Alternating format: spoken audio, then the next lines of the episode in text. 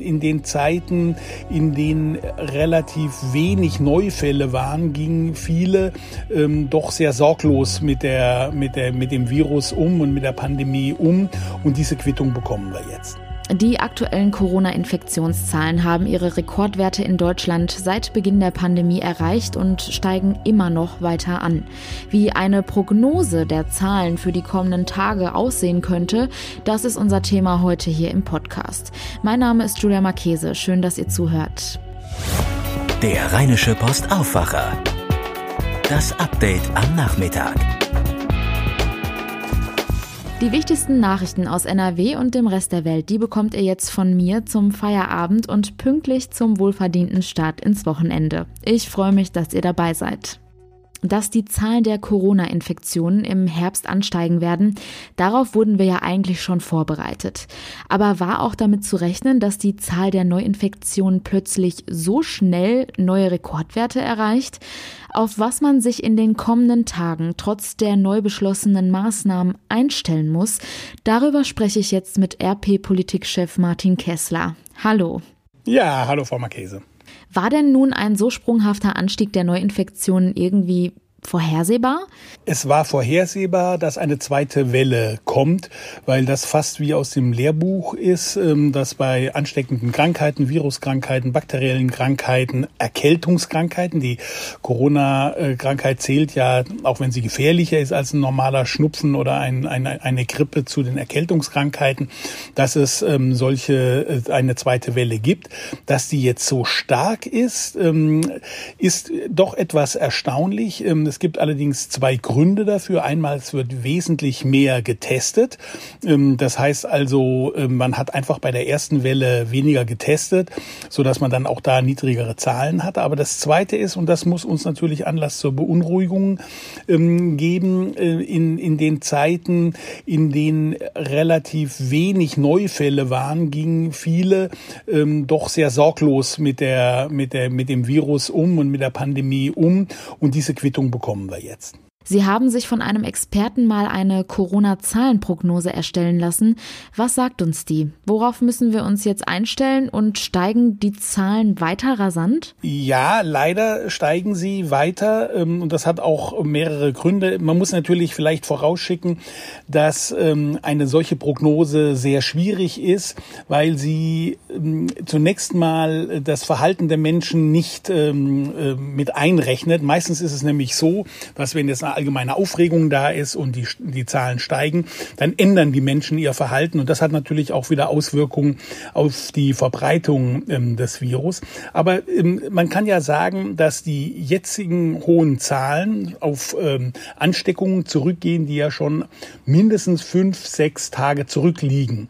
Das heißt also, ähm, die, die, die Zahlen verändern zwar das Verhalten, es kommen jetzt auch Maßnahmen dazu, aber die Zahlen, die jetzt in den nächsten Tagen kommen, das sind natürlich schon Menschen, die sich jetzt schon angesteckt haben, ähm, ohne dass sie es wissen, die dann ein, zwei, drei Tage ähm, leichte Symptome zeigen, dann gehen die Symptome nicht weg, dann machen sie einen Test, dann braucht es zwei Tage, bis der Test dann ähm, positiv oder negativ ist und dann wird es erst gemeldet, so dass die Experten eigentlich davon ausgehen, dass nächste Woche die Fallzahlen nochmal deutlich anstehen, ansteigen werden. Ich habe mit dem Weltärztepräsidenten Frank Ulrich Montgomery gesprochen, gesprochen. Er geht davon aus, dass es in der nächsten Woche ähm, auf jeden Fall die Grenze von 10.000 ähm, überschritten wird. Und ich habe auch mit dem Epidemiologen und Bundestagsabgeordneten Karl Lauterbach gesprochen. Und ähm, der sagt, wenn das jetzt so weitergeht, dann bekommen wir spätestens in ein, zwei Monaten ernsthafte Probleme bei den Kapazitäten in den Krankenhäusern. Das sieht also nicht so gut aus und deswegen ist es dringend erforderlich, dass sich, dass die Menschen ihr Verhalten ändern auf der Seite und dass natürlich auch die Behörden jetzt schauen, ähm, dass sie Maßnahmen einleiten, die die, die Kurve abflachen. Flatten the curve heißt das, hieß es ja bei der ersten Welle. Das sind ziemlich beachtliche Zahlen. Wie werden diese Prognosen berechnet? Gibt es da eine Formel für? Ja, es gibt eine Formel dafür. Ähm, ich weiß nicht, ob ich sie jetzt unseren Hörern zumuten kann. Ähm, dass die Formel, ich versuche es jetzt mal mit eigenen Worten zu erklären. Das sind die Fallzahlen. Diese Fallzahlen, die werden fortgeschrieben in die Zukunft. Dann wird unter und dann wird dann ähm, berechnet, wie hoch die Ansteckungsrate ist. Das ist dieser berühmte R-Wert, der die Reproduktionsrate, also die, wie sich die Krankheit reproduziert. Dann gibt es ein, eine, eine Generationsrate, die sagt, wie, ähm, ähm, wie lang das Virus braucht, um eben ähm, so in den Körper zu gehen, dass wiederum die, ähm, äh, ähm, der Infizierte andere anstecken kann. Und wenn man das ähm, alles zusammennimmt, kriegt man eine Formel, die dann heißt, nach so und so vielen Tagen werden die Zahlen bei konstantem R-Wert, also Reproduktionswert und konstantem Generationswert, also dann, wie sich dann das Virus verbreitet, ähm, dann zu bestimmten Fallzahlen kommen. Und wenn man diese Formel anwendet, dann kommt man schnell dahin, dass in der nächsten Woche die 10.000 überschritten würden. Das ist ja auch der Grund, warum Experten das ähm, sagen. Vorsicht ist geboten, wenn man jetzt in die übernächste Woche und in die übernächste, überübernächste Woche ähm, reingeht. Da könnten sich dann schon die Maßnahmen auswirken. Und dann ist diese Formel, die übrigens vom Robert Koch Institut kommt, natürlich eins zu eins so nicht mehr anzuwenden. Kann man denn aktuell schon irgendetwas dagegen tun, damit die Zahlen gar nicht so weit steigen? Noch strengere Maßnahmen vielleicht? Nein, also jetzt ist ähm, jetzt ähm, hat man erstmal keine Chance. Das ist was was wir in den nächsten Tagen haben, ist einfach das wird einfach das abgebildet, was im Infektionsgeschehen vor einer oder zwei Wochen der Fall war. Da hat man ja nicht so sehr drauf geachtet. Erst dann hat man die Chance, also wenn man die 10.000 über überschritten hat, und man sieht es ja in den Nachbarländern, die sind ja, haben ja viel, viel höhere Werte, dann ähm, äh, wieder runterzukommen. Und das sollte man allerdings dann tun. Ähm, es dauert etwa vier bis sechs Wochen, bis ähm, von der Infektion bis dann tatsächlich Menschen so krank werden, dass sie auf die Intensivstationen kommen müssen. Also auch da ist man Gefangener der vergangenen ähm, Daten. Es werden die Zahlen für die Intensivstationen steigen. Also viel mehr Menschen werden also die Krankenhäuser aufsuchen, dann unter Umständen in die Intensivbetten ähm, ähm kommen. Ähm, allerdings, ich, man darf jetzt auch nicht so ganz pessimistisch sein, wenn dann die Maßnahmen ähm, greifen und die, ähm, und die Kurve wieder abgeflacht wird, dann könnte sich da auch die Lage entspannen. Aber man muss dann schon sehr aktiv sein und man muss auch ähm, einen langen Atem haben, weil kurzfristig werden die Zahlen sowohl ähm, bei den Krankheitsfällen ähm, wie auch bei den Infektionen wie auch bei den Behandlungen in den Krankenhäusern steigen. Wann rechnet man denn damit, dass die Zahlen wieder komplett sinken? Erst wenn ein Impfstoff da ist? Ja, also üblicherweise sind das ja Wellen und so wie es beim ersten Mal runterging, wird es wahrscheinlich beim zweiten Mal auch wieder runtergehen, ohne dass wir jetzt einen Impfstoff haben. Also vom Impfstoff, da würde ich mir gar nichts versprechen.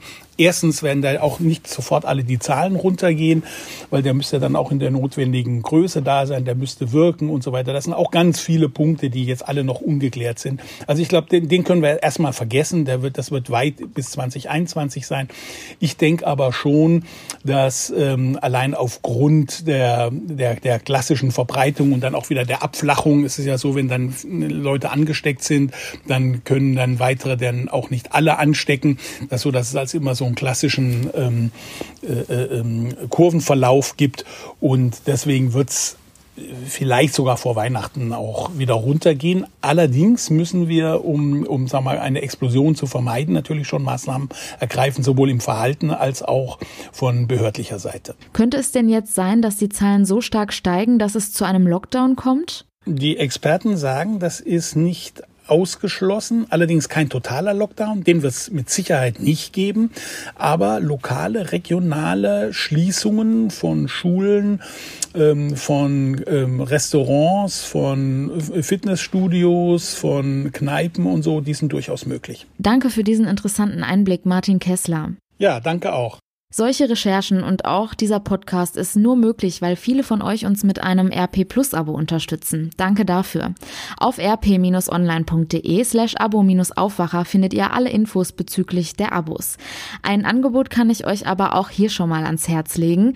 Für nur 34,99 im Jahr bekommt ihr unser RP Plus Jahresabo. Schaut gerne mal auf der Internetseite vorbei und vielleicht ist da ja was für euch dabei.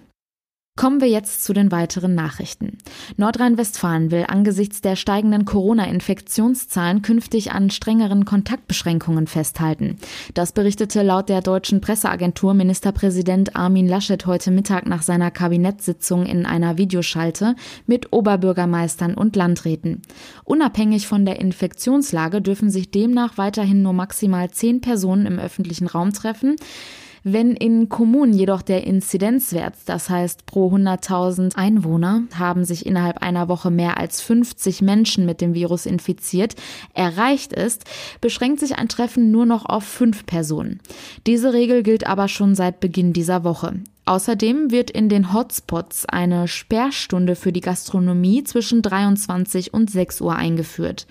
Wenn ihr mehr über den Umgang von Armin Laschet mit den Corona-Maßnahmen erfahren wollt, in unserem Aufwacher heute Morgen haben wir uns das mal genauer angeschaut. Hört gerne mal rein und ansonsten gibt es alle weiteren Entwicklungen auf RP Online. Bei einem Polizeieinsatz in der JVA Münster ist ein Häftling erschossen worden, nachdem er vorher gut drei Stunden einen Bediensteten als Geisel genommen hatte. Das bestätigte eine Sprecherin des NRW-Justizministeriums heute der deutschen Presseagentur. Der Mann wäre eigentlich in etwa drei Wochen entlassen worden. Im Brexit-Streit erwartet der britische Premierminister Boris Johnson nun einen harten Bruch ohne Handelsabkommen mit der EU zum 1. Januar. Eigentlich sollte bereits bis zum EU-Gipfel gestern eine Einigung gefunden werden. Das war aber nicht der Fall. Nun, rund viereinhalb Jahre nach der Scheidung von der EU, kündigte er die Vorbereitungen auf einen Bruch ohne Deal mit der EU an. Eine endgültige Entscheidung liegt derzeit aber noch nicht vor. Nach bundesweiten Warnstreiks in den vergangenen Wochen haben Arbeitgeber im öffentlichen Dienst von Bund und Kommunen neue Tarifverhandlungen für die rund 2,5 Millionen Beschäftigten geführt. Sie bieten aktuell insgesamt 3,5 Prozent mehr Lohn in drei Jahresstufen an. Das teilten Bundesinnenministerium und kommunale Arbeitgeberverbände mit. Die Gewerkschaften hatten zuvor einen Gehaltsplus von 4,8 Prozent gefordert, mindestens aber ein Plus von 150 Euro monatlich für Erzieherinnen und Erzieher Busfahrer, Müllwerker und zahlreiche andere Angestellte. Das Verwaltungsgericht in Berlin hat die seit der vergangenen Woche geltende Sperrstunde ab 23 Uhr gekippt, nachdem sich elf Gastronomen dagegen gewandt hatten. Sie dürfen nach dem neuen Beschluss nun auch nach 23 Uhr öffnen, jedoch gelte ab diesem Zeitpunkt weiterhin ein Alkoholverbot. Das teilte ein Gerichtssprecher mit. Bundesgesundheitsminister Jens Spahn rechnet nun mit einem flächendeckenden Ende des stark umstrittenen Beherbergungsverbots. Gerichte hatten zuletzt die Regelungen in einigen Bundesländern aufgehoben. Immer mehr Bundesländer, unter anderem Bayern und Hessen, haben zuletzt angekündigt, die Verbote auslaufen zu lassen. Auch Bund und Länder haben bei ihren Beratungen am Mittwoch keine einheitliche Lösung erzielen können. Ein Beschluss wurde erstmal bis nach den Herbstferien vertagt. Und das war euer News Update am Nachmittag. Wenn ihr uns etwas sagen möchtet, schreibt uns gerne an aufwacher.rp-online.de. Mehr Nachrichten gibt es dann am Montag wieder von uns und natürlich jederzeit auf RP Online. Bleibt gesund und habt einen schönen Start ins Wochenende. Mein Name ist Julia Marchese. Danke fürs Zuhören. Mehr bei uns im Netz rp-online.de